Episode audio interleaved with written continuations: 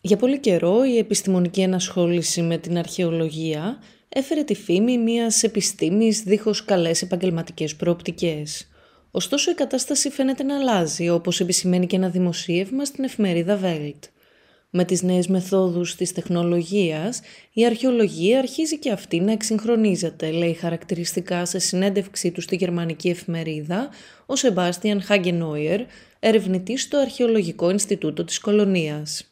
Η τεχνολογία των πληροφοριών γίνεται όλο και πιο πολύπλοκη με την πάροδο του χρόνου. Αυτό φαίνεται να δίνει περισσότερες ευκαιρίες και δυνατότητες εφαρμογής στην επιστήμη της αρχαιολογίας.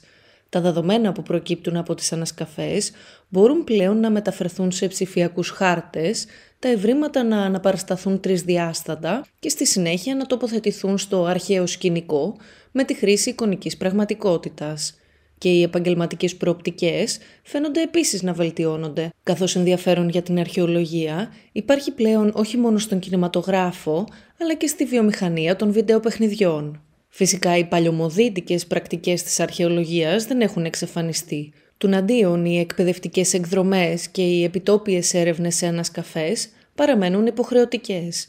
Παρά την είσοδο της τεχνολογίας στον κλάδο, οι αρχαίες γλώσσες και η ιστορία εξεκολουθούν να είναι τα μαθήματα που υπερτερούν στο πρόγραμμα σπουδών για τους επίδοξους αρχαιολόγους στη Γερμανία.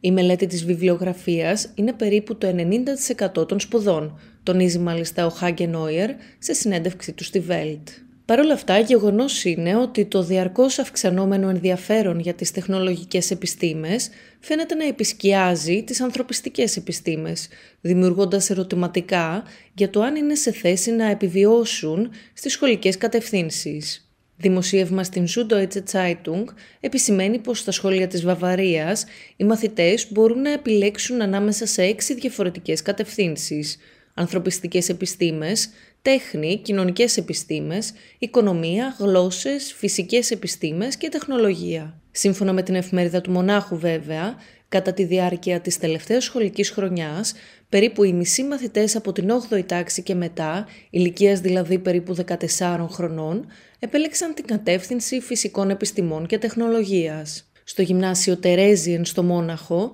το οποίο προσφέρει στους μαθητές την γλωσσική και ανθρωπιστική κατεύθυνση, μόλις 7 παιδιά φέτος μαθαίνουν αρχαία ελληνικά, από τους 680 εγγεγραμμένους μαθητές. Σύμφωνα ωστόσο με τη διευθύντρια του σχολείου, αυτό οφείλεται κυρίως στην πανδημία, καθώς επί δύο χρόνια το μάθημα γινόταν εξ αποστάσεως και δεν κατάφερε να πείσει τους μαθητές για την αξία των αρχαίων ελληνικών ή οι καθηγητές να τους μεταδώσουν τον ενθουσιασμό τους για τις αρχαίες γλώσσες. Ο ενθουσιασμός για τις ανθρωπιστικές επιστήμες είναι κάτι το οποίο δεν λείπει και από τον Μίχαελ Χότς, ο οποίος διευθύνει εδώ και πάνω από μία δεκαετία το γυμνάσιο Βίλχελμ στο Μόναχο. Μιλώντας στη δημοσιογράφο της Süddeutsche Zeitung, τονίζει ότι όταν κάποιος μαθαίνει λατινικά ή αρχαία ελληνικά, δεν σημαίνει ότι πρέπει απαραίτητα να γίνει αρχαιολόγος ή φιλόσοφος. Στο ερώτημα μάλιστα που θέτουν πολλοί για ποιο λόγο χρειάζεται κανείς τις συγκεκριμένες γλώσσες, απαντά πως ίσως η απάντηση να γίνεται ξεκάθαρη μετά από μια δεύτερη ή ακόμη και τρίτη ματιά,